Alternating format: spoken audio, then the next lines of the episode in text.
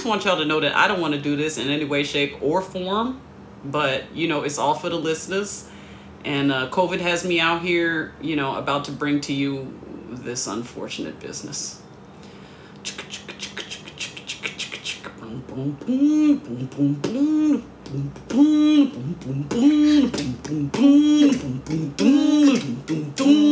Check one.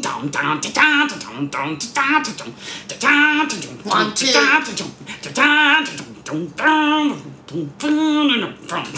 came into this world as a reject. Look into these eyes and the size of the flame. Dwelling on the past, it's burning in my brain. Everything that burns has to learn from the pain. I think about it to this day. Hey, my girlie ran away with my pain when my feelings came to play. Now she's stuck with my homies that she fucked. And I'm just a sucker with a lump in my throat. Like a chump, like a chump, like a chump, like a chump, like a chump, like a chump, like a chump. Should I be feeling bad? Should I be feeling bad? It's kinda sad. I'm the laughing stock in my neighborhood. Would you think that I've been moving on? But I'm a sucker, like I said, fuck dope in the head. And maybe she just made a mistake. I should just give her a break. My heart will ache. Hey, what the hell? What you want? I won't lie. That I can't deny. I did it all for the nookie. The nookie. So you gonna take that cookie and stick it up your ass. Stick it up your gas. Stick it up your gas. Stick it up your gas. I can't. It's so bad. Oh my as good as I god! What the fuck kind of music? I mean, I guess what, what would you call a shout out? Like, what's the opposite of a shout out? Shout down. A sh- Um, it's not good. this is the this is that Limp Bizkit Nookie. Nookie. Um, because It was everywhere. Unfortunately, and if you watched TRL at the time, you knew this song, whether or not you wanted to. Mm, And that is how I know this song. that's how I knew it. Um, and not because of going to Woodstock 99, because why the fuck? Welcome back to COVID and Chemo. Hey, welcome back, y'all. Welcome We're back. Welcome back. For another hey, hey. ass episode. You know, it's an emergency, actually. Woo, woo, woo. you know woo. and um, we had to come to you today because uh, we're dedicating an entire episode to where do we go Where do where the fuck we go? do we go mm, there's the whole episode is is dedicated to that so just know that this has given us another reason to figure out to leave um, because why in the hell In the hell. is that even a popular song, Nookie? And why did it drive? I'm sure it was on the charts somewhere. it was on the album, but that's what I'm saying. It used to beat the boy bands and the Britney Spearses and stuff of the day as the number one video on Total Request Live. Out to, oh, I forgot that's what TRL stood for. Never forget. Never forget. um, we dating ourselves in this episode, y'all, because I, for one, was alive and you know pseudo grown at the time that Woodstock '99 happened. I was of age enough. Apparently, some peers who were my age or just a couple years older went to They Woodstock went. 99. They went. So People it's not going. like, you know, it would have been far fetched. Well, let me not say people's was going because my people's was not Right, going. that's what we're trying to tell you is that we woo. would not, Would not. people Could not. like us, Shall not. many of us Ain't. would not be there. Um, and that is why we have to tell you about Woodstock 99 today from some documentaries. See, this emergency episode came to you, listeners, today because I, COVID, was bored.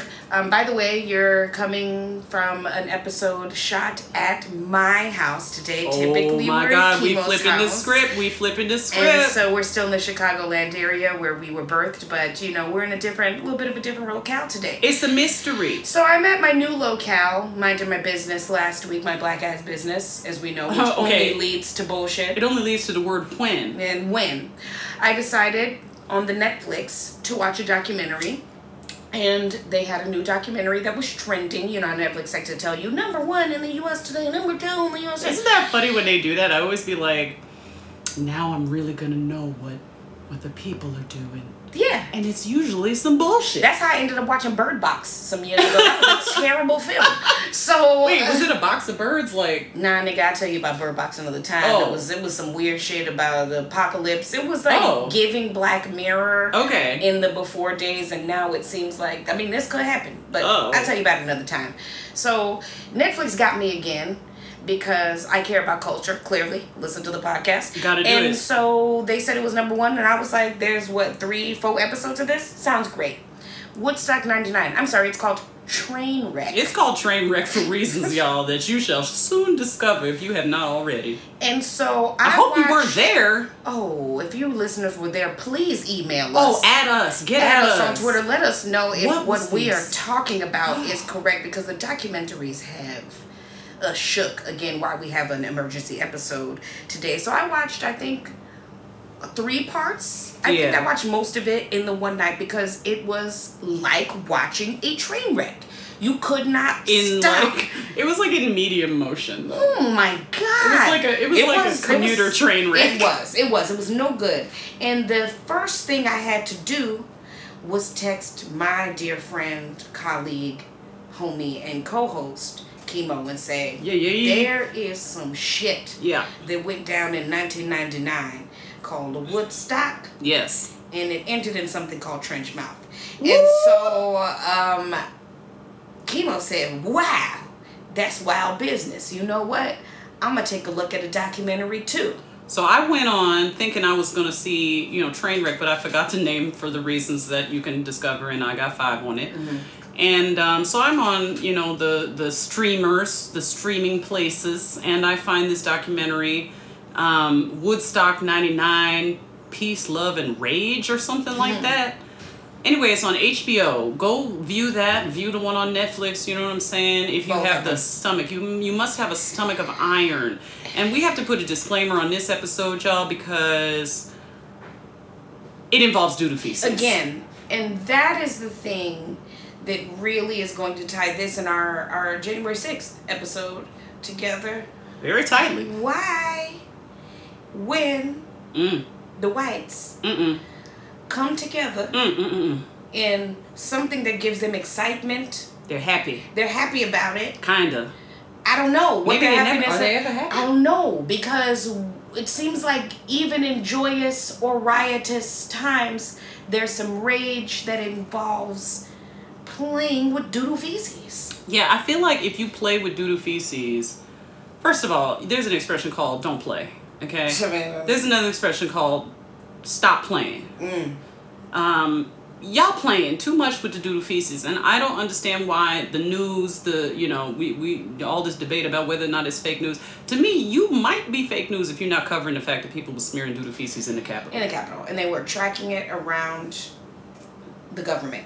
And apparently, again, this is something they do regularly because back in 1999, Come on.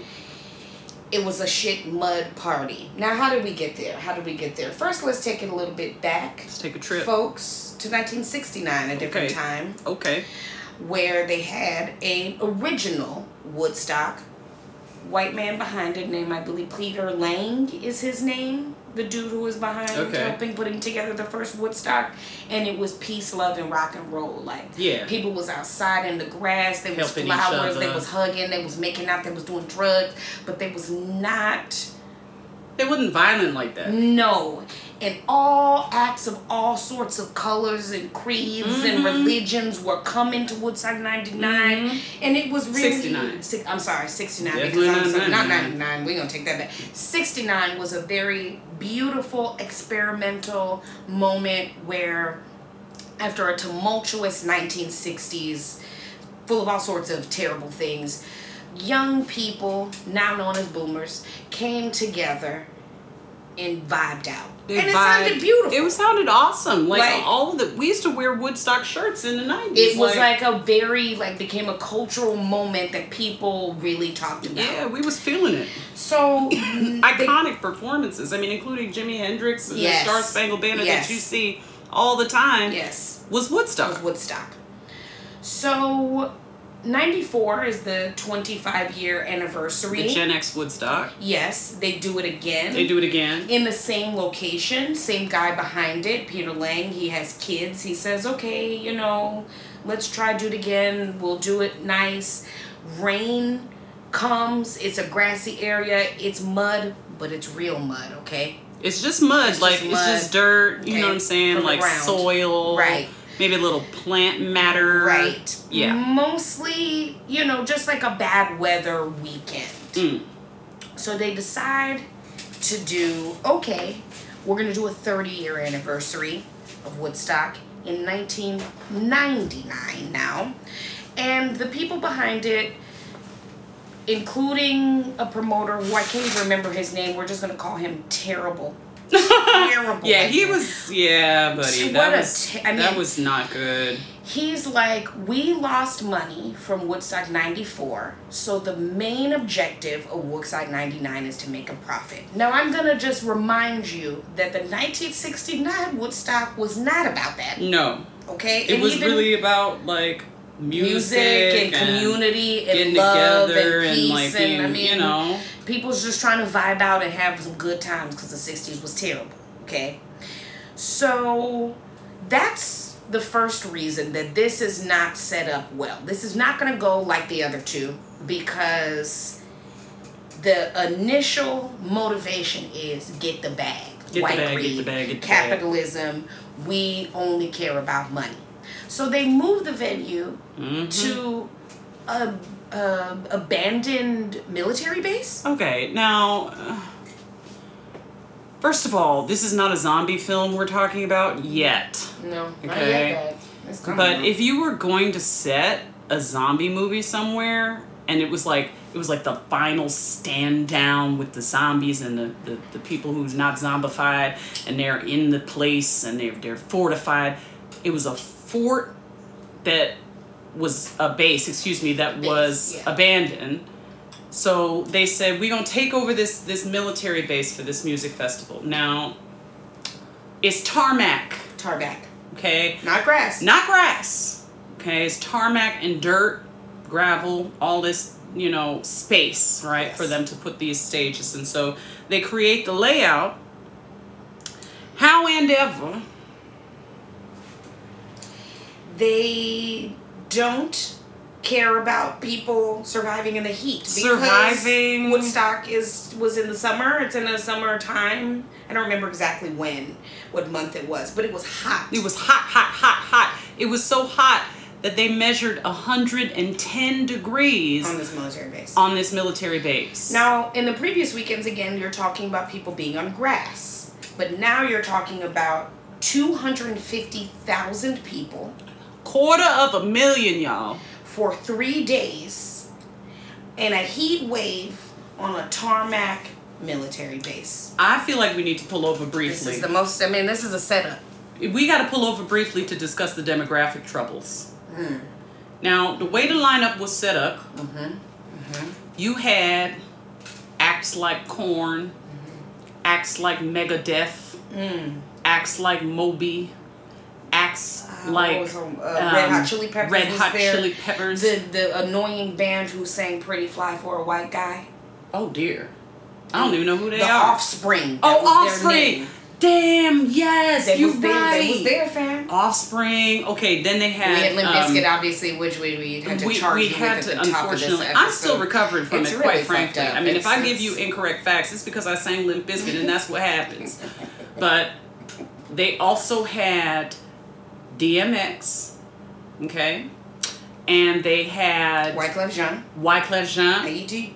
IET, and they also had, um, what's the name? What's the name? James Brown. That's right. That's who. James, I had trouble remembering it because why? What? What? Huh? How do the same group of people want to see all these people? So they want to see in 1999. We're not talking about you know, um, I feel good James Brown era. We talking about 1999 James Brown. Yeah.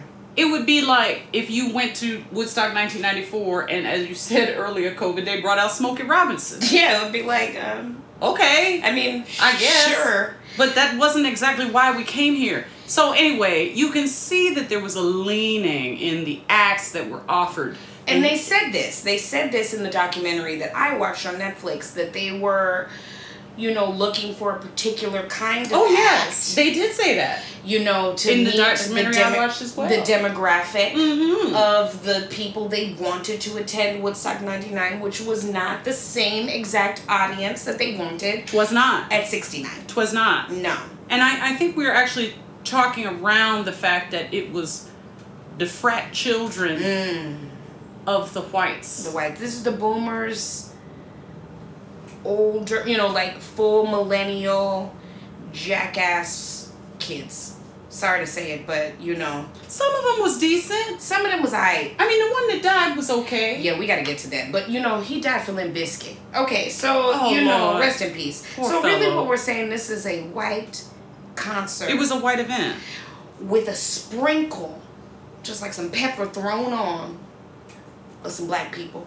Interestingly enough, James Brown opened the show, so it seemed to be like a calling to the boomer, To the original, Watts yeah. Yeah. You know, like yeah, fucking James Brown, because you know.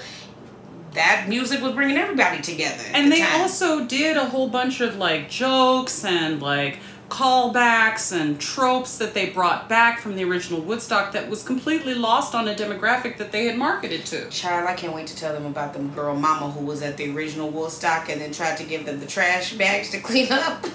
Told you about talking. All right, all right, all all right. right, all right, I'm Okay, it. that's day one. Okay, so This is day one. This is day one. So you told me, Chemo, that in yours they talk about the traffic getting to this military base. Lord, it was pile up, pile up, cars upon cars upon cars upon cars, right? The people was hot. They were getting in out of their cars, some was sitting on top of their cars, they were waiting and waiting and waiting to get in. And then they finally got in. It was James Brown playing, and they was trying to find parking. Now, the, the thing about Woodstock at this army base, and I think Woodstock in general, you got to bring your own supplies to the most part, right? So you're gonna Yes. bring like camping equipment. Yep. You're probably gonna bring snacks, Some and water, water. yep. They got to this army Venue. base, Mm. and there was somebody called the Peace Patrol who was checking them on their way in, checking in their bags to make sure that they didn't have a, not drugs, not guns, but make sure they didn't take in any water or food. So They confiscated these people food. Their rations was gone. As soon as they got in there, they had to buy food at the place. that was gonna cost an exorbitant amount how much was water? of money. Four to dollars? eight dollars Four to between- eight over the course of the weekend. Uh-uh. Um, there was also um, let's see, what else did they have to buy? I mean, food, the water was expensive. Everything was taxed, and they couldn't bring anything in with them that they had already, you know, maybe planned They on prepared. having over the course of that weekend. Okay, so now you got a bunch of hungry and thirsty people in 110 degrees on a closed army base where they with their little wristbands walking around uh, okay it's okay for me to be here. Now the peace patrol That please get to the Peace they Patrol, which is the Paw know Patrol. the, the paw patrol the life. paw patrol would have been better. Let's not okay defame the paw patrol. Okay we talking about the peace patrol. That's a different thing. Paw patrol would have had this shit handled. They would have had that shit in the bag. The paw patrol knows what time it is but these peace patrol motherfuckers was corrupt from jump so first of all if you was a peace patrol person you only got trained for a weekend Yes. took a little little raggedy test And was then- given a, a, a yellow t-shirt Yes. some of them was coming in they just did the training for the security so they could get into woodstock for free And some of these people were fresh off their 18th birthday. they was little Children. they was children that they had patrolling so Security. This was the security, The security force. for 250,000 for a quarter people of a million people on a naval base or an empty military base on tarmac in a heat wave and they don't got their water or their snacks. they got no water no snacks right okay great okay. So the the Peace Patrol, which again the Paw Patrol would never, okay? Peace Patrol was corrupt. They was taking people food and drink and hoarding it, and then exchanging it for sexual favors. Is it the fuckery started day one? We talking about day one, honey. and as if you would think, oh, this is just day one. You know, kid, how much worse can it Oh, get? it's going. I'm just It's telling going. We you, going places. By day three, we're going to end and have the words trench mouth explained in this episode. Okay, okay, so let's bring it back. This is day one. They're having the acts coming on, Mm-hmm. right? And the people's is vibing, but they're a little wild. Well, of course they're a little bit wild because they wanted to see their favorite acts. They have something called a mosh pit where they get down and dirty and they start pushing each other and stuff. Yes. So they've been doing this and it's a concert and they're having a good time, right? But they, there's people getting heat, heat exhaustion and they Yes, need are. water. Yes, they do. So they go and the water is four dollars and there's lines and lines and lines and lines and lines to get this four dollar water, right? Yes. So there was water on the base, okay? There were also porta potties on the base. This is into day two that they do this. Okay? Now, when the water became scarce, okay? Some of these knuckleheads was diving into the water, the, the, the provided water, right? So it was like a fountain where you could get fresh water from. Yes. They were jumping into the water, the taking showers in the water that was the drinking water for the event. Yes. So people still drinking it because they didn't necessarily see it, what was happening in the It was a quarter water. of a million people. Because it was a quarter of a million motherfuckers in there. Now, that water starts to become obviously funky. People don't want that water, so they go and bust the pipe. It was the pipe. The pipe that is going to the drinking fountain, they bust the pipe Bust so the water open. start bust it wide open. Busted wide They open. it wide open, and that thing blew a whole bunch of water, and it, now it's creating mud. Well, the problem was, Not mud. They ain't no mud. It was We told next you. to the We told you ain't no mud. We told you wasn't no mud. There's no grass here. it here. was next to. I'm telling them how they got to the to the shit. Head to tell them. I mean, look. Okay, so they thought it was mud at first, right? Because the water's coming out and all the water hitting the ground, it, it, and it's not grass really, so there's nothing to really soak it up or, or anchor the ground. So it's getting slippery, slidey, and muddy. The porta potties, okay, By the end of day by one. the end of day one, by the middle of day one, had overflowed. Disgusting. They were full and they couldn't take them away fast enough because they had not planned properly. Again. And so the to- overflowing porta potties are now supplying shit into the water Mm-hmm. that is spraying into the ground. Mm-hmm. Okay? And this happens in multiple locations, enough locations so that enough of the mud that you would see was actually shit. It was shit mud, and the people dove in it. I just need They were slipping and sliding in it like it was a slip and slide like from back in the day. a slip and slide. Literally, they were covered head to toe. Shit. You would have thought they was in blackface, Mud. but they wasn't. They was in shit It was in shit face, which I mean really is blackface if you think about it. Oh, Lord. That's what it feels like. Burnt cork ain't no Burnt- doo doo Well, I mean because it doesn't stink. because it don't stink. You know? they was stinking. There was a picture of a woman, a, a still photo No. that they showed of a woman No. with a mouthful of quote unquote mud Oh, going that for the camera, opening her mouth to see that she was eating this mud. That mud was shit, honey. Okay, she was over here with a mouthful of shit. Okay, in the Rolling Stone or whatever kind of publication put her up. Oh wow, it was a wild time, wild and crazy time. Day one.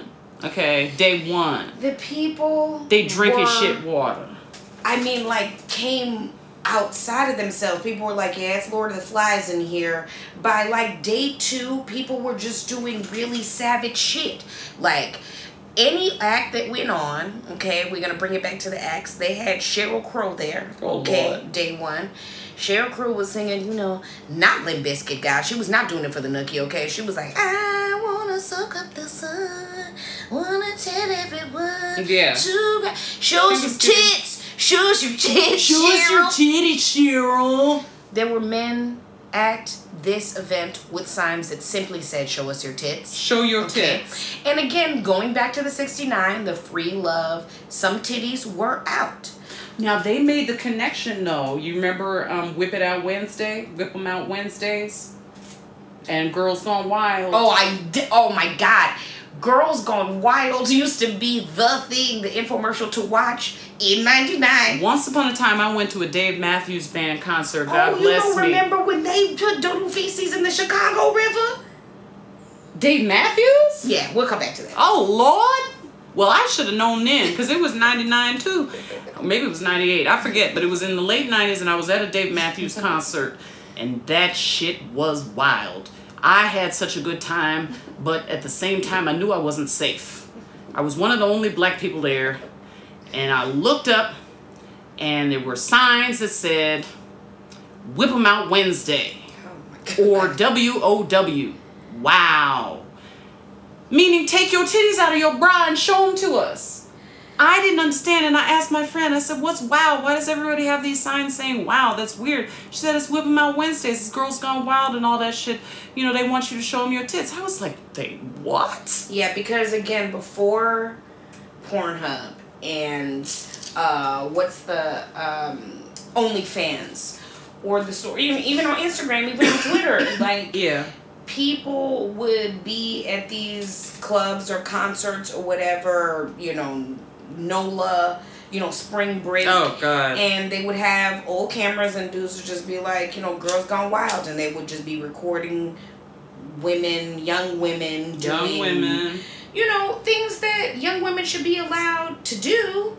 And at the same time, we don't need to be encouraged and we don't need to be like forced. Well, here's the problem. When they were saying show your tits, some of them were in these gangs, and it didn't take long for gangs to form. Of course, you know the Peace Patrol corrupt. They not Can't gonna do do nothing and they for can't you. do nothing. They Some probably of them hoping you gonna show your tits too. Exactly. So these boys was sitting on white boys now, white boys. I think it's very important to note, and it wasn't all whites. Okay, it wasn't all whites, but it was overwhelmingly. Mostly. It was be, beyond predominantly. It was like the sprinkle that we was talking about with the pepper. It wasn't even. It was a trace that only a dog could smell. Damn.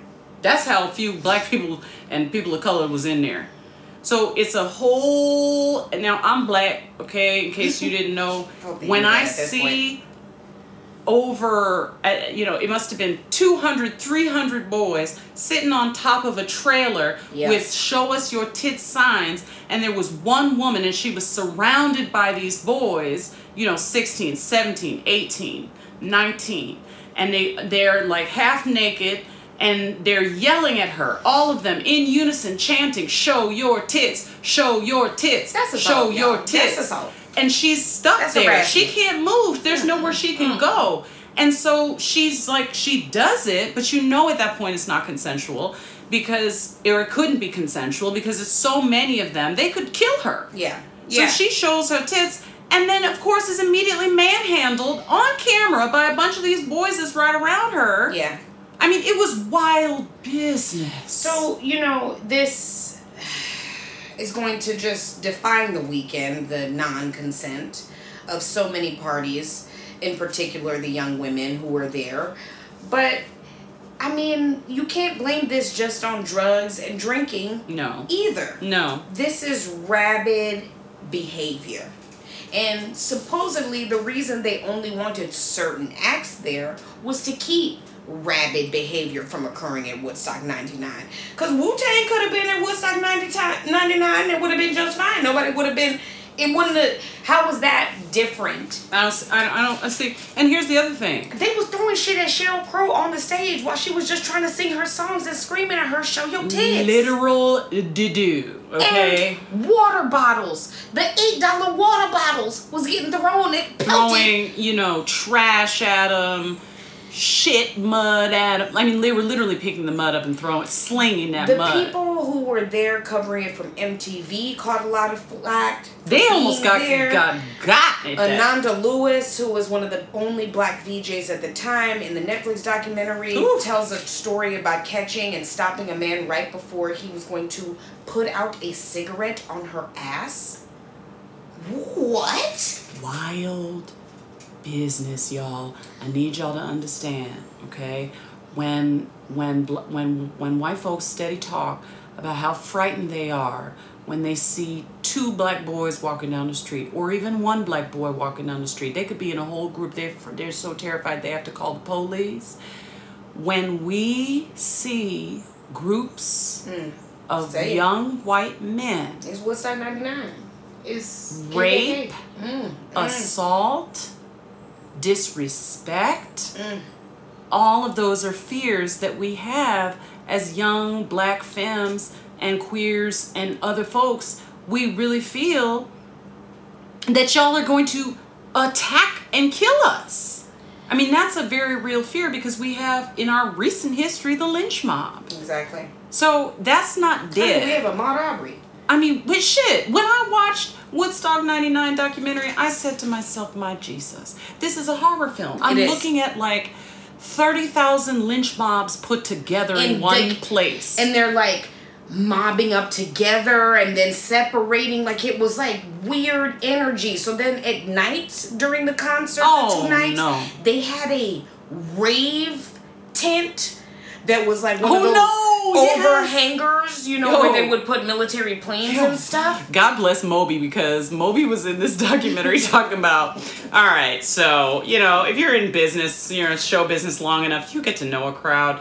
I went in there and I said, these are not the people, okay? These are not the people who are gonna get all the references I'm making in my music. They don't they're not here to listen to my music. They don't No. give a fuck about me. No. And in fact, they violent. They're- Okay. they're- so Moby yes Po Moby was like. I, I gotta get the fuck up out of here. And they disrespected Moby. Yep. I don't really know that much about Moby other than the fact that he was appalled and I was appalled and I agree with him. I feel like he's a sensible human being that he was appalled in the way that he was. yeah, he was at Woodstock 99 and they didn't put him on the venue they didn't even credit him. And Yeah. he was risking his life in front of these kids. legit risking his life. Fatboy Slim was the one in the rave the second night. And Okay, Fat Boy it. Slim talked about how, Lord, the second night it went crazy during Fatboy Slim.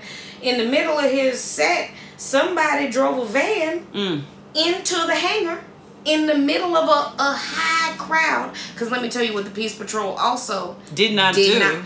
There was all sorts of drugs. I mean, every drug you could want to have was there. and it wasn't again peace love it was like wild so somebody's driving high a van through the crowd okay trigger warning somebody is being assaulted in the back of this van and this is happening okay and then they tell fatboy slim you're gonna have to stop because we're gonna have to figure out what's going on with this van in the middle of the crowd Yeah. so he stopped the set and then motherfuckers just start throwing shit at him Like you better keep it going. keep playing and he's like literally screaming it's it's not my fault we have to let the sick fatboy slim people said get in the car. They drove him out of there Like, as fa- like fat out with of a hell. quickness. Like this crowd is going to turn. They're tur- they turn. They, turn sure it. did turn. They All right, sure so did this turn. that was day two, that I was the end of day two. We didn't get to dmx Oh, you gotta do it So DMX came on the stage. dmx was right? not in train wreck so this is in the other one the hbo one. the HBO one, yeah. So DMX comes on the stage, right? First of all, he gives the performance of a lifetime. In It is slamming. I mean, like he's up and down the stage, so high energy. And they talked about in the documentary how he's giving this energy and the crowd is loving it and they're just eating it up and it's like, you know, 50 to 100,000 people in the in the like large expanse of land. So all you can see from the stage is white faces, okay? White faces, white faces, white faces. Oh, one black person. Oh, white faces, white faces, white faces, white faces. is that a. Latin name brother or sister What, what- maybe Oh, maybe maybe it's somebody you know who's AAPI. Okay, white faces, white faces, white faces, and DMX decides to do my niggas, the song the Yes. song. yes Okay,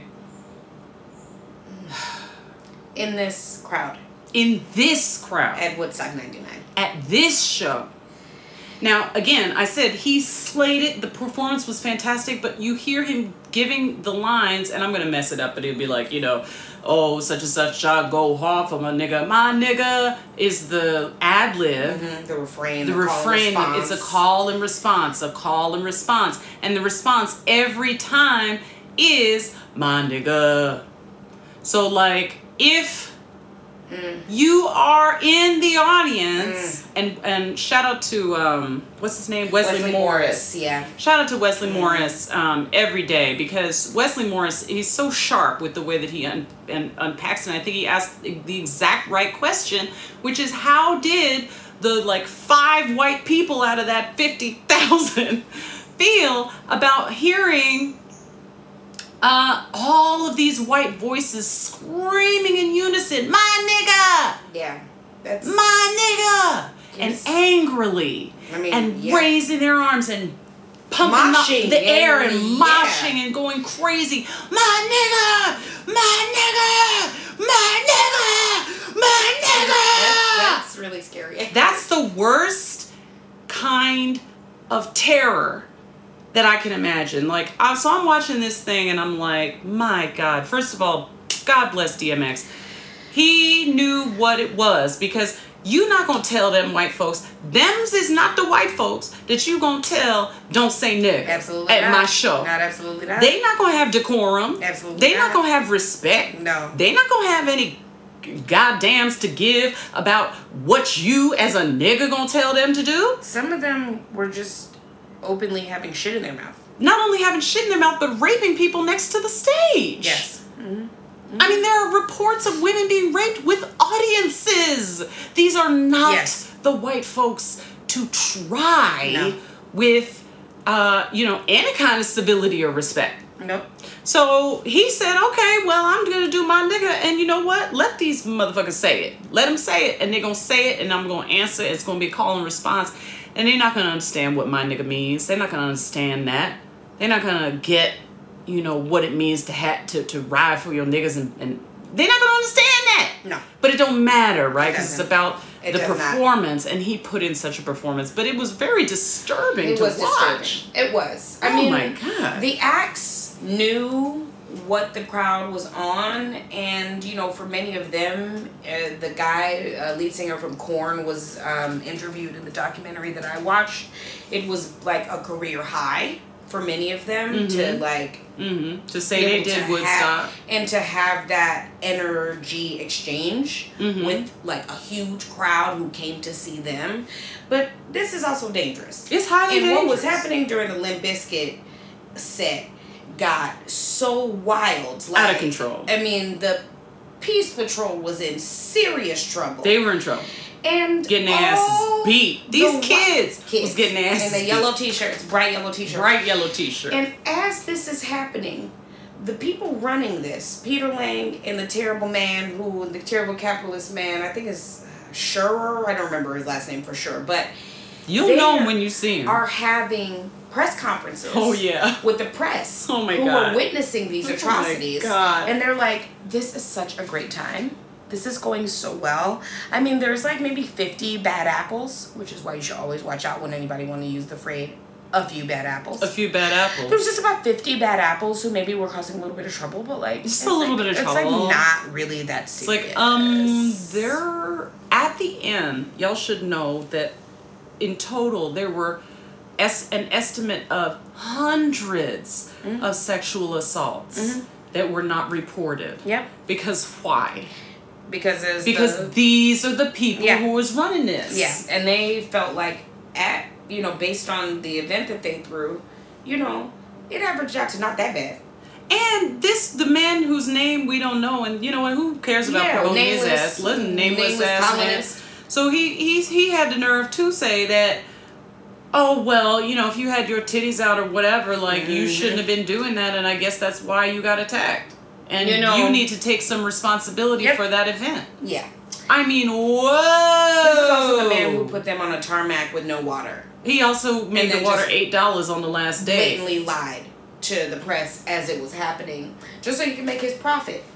So I mean, obviously by day three, it is horrors upon horrors. There's at one point at the start of I'm sorry, day two, where somebody's mom who had Oh, been yeah. at Woodstock 69 and it changed her. She had such an incredible transformative Mhm. experience. Mhm. She decides she wants to help out with Woodstock 99 and she sees the trash is already a problem Yeah. because they didn't hire enough people to do the trash pickup over Yeah. three, three days. And by the way, the trash is covered in shit. People Yes. was sleeping on top of pizza boxes They were because pizza shade. boxes were the only things that could be relied upon to be clean because they were white. Anything else could have shit on it, and you're gonna be laying in it. Yep, and you also needed it for shade because the tarmac was so It was hot. so hot, so they were under the Lord. This is terrible. There were no trees. They didn't provide much shading areas for people to go into. So Sis sees the trash problem happening on Saturday, and so she goes out in a golf um, cart with some trash bags and she's driving around and she's like, Yeah, let's work together. Let's get this trash. Let's get it cleaned. And she says she got cussed out so bad by these frat boys again. Hoodlums. Hoodlums. Who was like, fuck you, bitch, you clean it. I paid for this and that's what your job is, so fuck off. They would rather have had the trash in the shit mud than to have picked up a trash can or a trash bag and just picked up a couple things by them. These are the people they was dealing with at um, Woodstock 99. It was not great. So by the end of the third day, this is where we get to fires and trench mouth. Oh wait, I'm sorry. Before you get to fires and trench mouth, that poor little boy. Oh yeah, you can tell about that poor little boy who died from Limp Bizkit. He went into the mosh pit, and he it was him and his buddy. You could tell they were nerds. They were they were straight edge. They didn't do any drugs at Woodstock. They came in just to hear the bands, and they were so. And he was so excited. He wrote in his journal about how he was going to get to see Limp Bizkit. He was so excited, and he went to the mosh pit.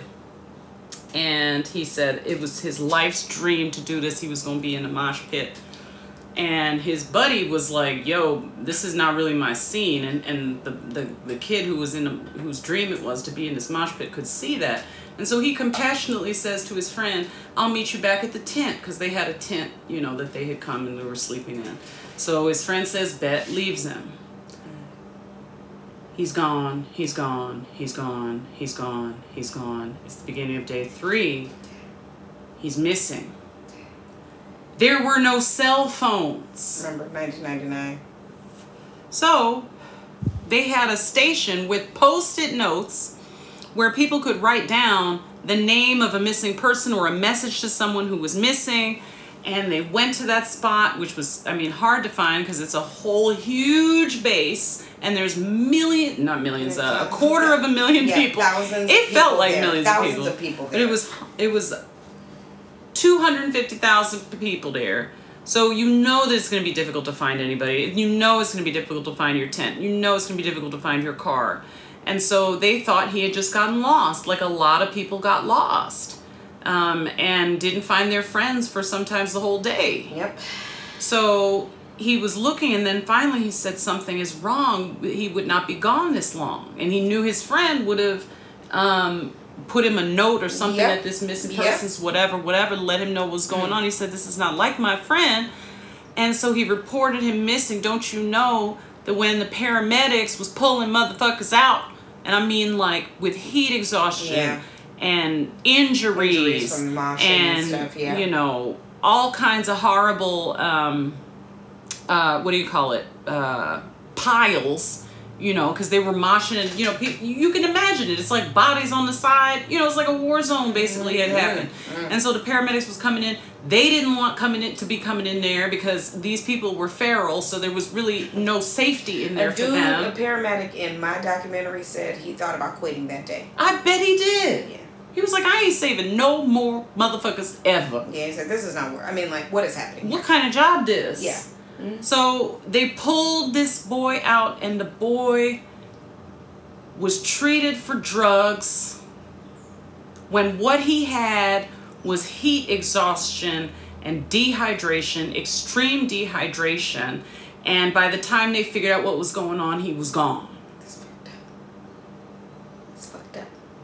May he rest in peace. I mean, This little nigga just wanted to see his motherfucking favorite act. You know what I'm saying? Why can't these people was really that violent that they was just pushing and you know kicking people and it's just it's very depressing. it's very sad. This is again somebody's child. It's somebody's baby. You imagine if you again a boomer, you send your child to Woodstock 99, you're thinking that's gonna be a lovely, A mostly lovely experience. experience. Yo, baby dead. And your baby is dead. Comes back dead. What about if your baby come back with trench mouth? Hey, let's talk on it because we did promise we was gonna get to the main event. You might not know what that is because I sure as hell didn't. Thank so, I'm watching the documentary. Get to the third episode, third day. Mm-hmm. And uh, a young woman who had been there talks about how um, she wakes up on day three and she has ulcers all over her mouth, Mm. inside and outside. Mm. Um, she is hot. She has like a fever. She's just not feeling well at all. And when she goes to the paramedics, Not she's just not feeling well she feels all. terrible. Like she's just like, what's going on with me? You think she got them ulcers on the inside and, And outside of her mouth. That's the definition of not very well. So she goes to the paramedics and she says the following words. My symptoms were consistent with something called trench mouth, Mm. which means that I had been consuming doo doo feces. Mm. Human waste, God. Just like the pink eye of the mouth. That she and her it's friends.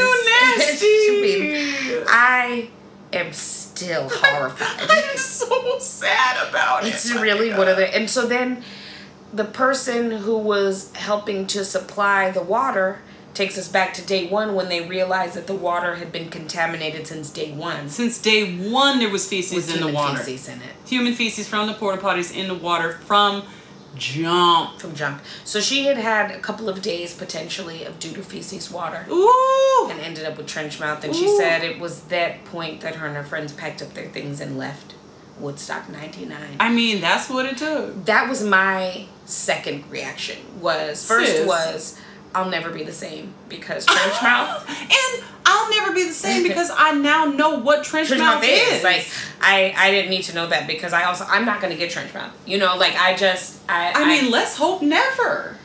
I mean it would have to be again I, anyway I'm just really We- on the lookout. look that. I'm on the lookout. We gonna manifest no never, trench mouth because that sounds awful. And the second question was that's why you left That's why you left, sis. I'd have left day one I would have left out after James Brown was finished. I mean, I wouldn't have been there number one, but if I had come by the end of day one and what was happening to Moby and the show me your tits and all of Mm, that, mm. and the water was eight dollars, Like these I didn't have enough money to even no, stay there. These aren't the people. So this this is not the place. she leaves day three, and she's smart to leave. Her and her friends day three. I think they were like fifteen at the time, fifteen or sixteen. Mm. Um, and the fires and the destruction of the venue begin. Night of, or you know, Night two. morning, early hours of day three through the end of day three. People were ripping the wood off the walls of this, you know, areas that were blockading the stage. Yep. People actually climbed and ripped down the sound area. They they climbed up A wire. uh uh what do you call that? Not a crane, but like a Scaffolded. A scaffold. Yes. It- but it was a scaffold that was like 50 feet high. Yes. And they climb up to the top of it and they're like moshing on top of it. Ramp like So shaking it. shaking it, and then the whole thing like crashes down on top of a bunch of people. There's like, still people there. oh my god! They're so, the dummies again who is in charge mr capitalism greed. Yeah, they decide the best way to pay final homage at the end of the red hot chili pepper set which by the way flea had his dick out the whole time. He did. um they give the let's say 185,000 people who were left there that's generous. Maybe there was still like 225 at this point on sunday. People stayed. People stayed.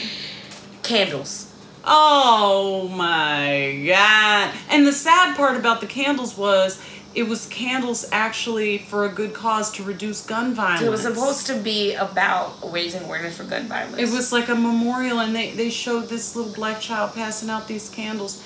I was like, little child, you you not the Get place out. that you think Get you're out. in. Get out. You in a get out situation. You in a sunken place situation. you need to start to running.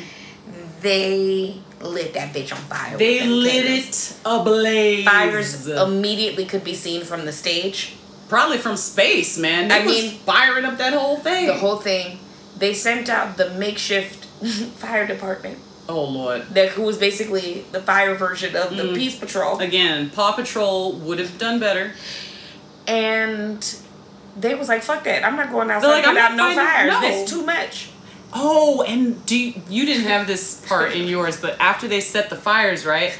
They they were rabid and they were hungry and they were thirsty, and so Oh, they did. broke into some trucks. There were some storage trucks that were sitting on Yes. the, on one of the lots, and they broke in and they busted it down and they found all this frozen food like frozen pretzels and they found water.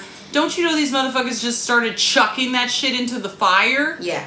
Not Like, the food that they could have eaten. The food they could have eaten to, to solve some of this madness. no, they were too far gone at that point. They were like, nah, I'm gonna throw this in the fire and watch it burn. So then at the end of the festival, you could see charred pretzels in the fire. Did they in your documentary talk about how like the young people who were there who were part of the production team were like holed up behind these trucks and like scared? No! Yes. Oh my god! So the production team, you know, who was also a bunch of like Kids. young, you know, millennials into like young gen uh Xers, you Yeah. know, who thought again, wow, this is the opportunity of a lifetime. We're running like the new Woodstock and quickly realized that it was, you know, sheer fuckery and doodle feces. They said they saw the people was like a mob in the dark of people coming to those I'm food telling trucks. you, World War Z, stuff friends. like coming for them and for the food and the rations that they had in the back and they couldn't stop them. They couldn't stop them. And again, it's not like they wanted to eat the stuff. No, they were just like a completely like destructive entity. They just kept, were like, they were like, and they said in the documentary that some of the people who were part of that were like, I just, I couldn't even, I would never have done that. That was me. Because again, mob activity. mob activity. It was very bad. tendencies. But here's, as we tell you of these horrors, the people who were there who were interviewed at the end of my documentary, Trainwreck, when asked would they do it again, said yes. And this is what concerns me Concerns us. about well race relations for one part and and also about um just just mental health and wellness you know You would go back and get trench mouth again? again and be trampled wait it was trenchmouth the girl who said she'd do it again She was one of the ones who said she'd do it again. oh stop that's that's okay race is a social construct we all know it however How and never.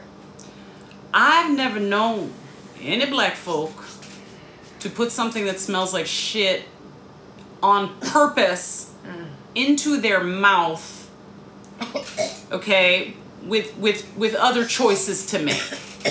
Yeah, don't don't barf now, COVID. so bad. It's, It's worthy so of a bad. barf. It's- Maybe we should just get bags. It's Because just. this is just, I, I, I, I'm speechless. I don't know what to say. Let me not even make any pronouncements because honestly, I'm not of sound mind right now. I just from Nookie to this, I think that they did it actually. You know, they actually did it all for the Dookie. and I don't think that that's appropriate. So listeners, let us know where the fuck we could go. Ooh, Because please. The people who call themselves the real Americans is doing it all for the Dookie, and I can't get down with that. Please, please, please, please, please, no, no, no. They did not do this in Summer Soul. Ain't no doodle fi- again. Woo! We just don't understand, and we're trying to figure out. They out. did not do this in Summer of Soul. That's an excellent point. Hello, which we will get to soon enough. We you all may be wondering about our man David Ruffin. Oh, David Ruffin. We're gonna let you know about him soon enough because I know you. You wanna leave me, but I refuse to let you go. If I got to beg, plead for your sympathy, I don't mind, cause you mean that much to me. Ain't too proud to beg, don't need doo doo. I wish we didn't have to say that.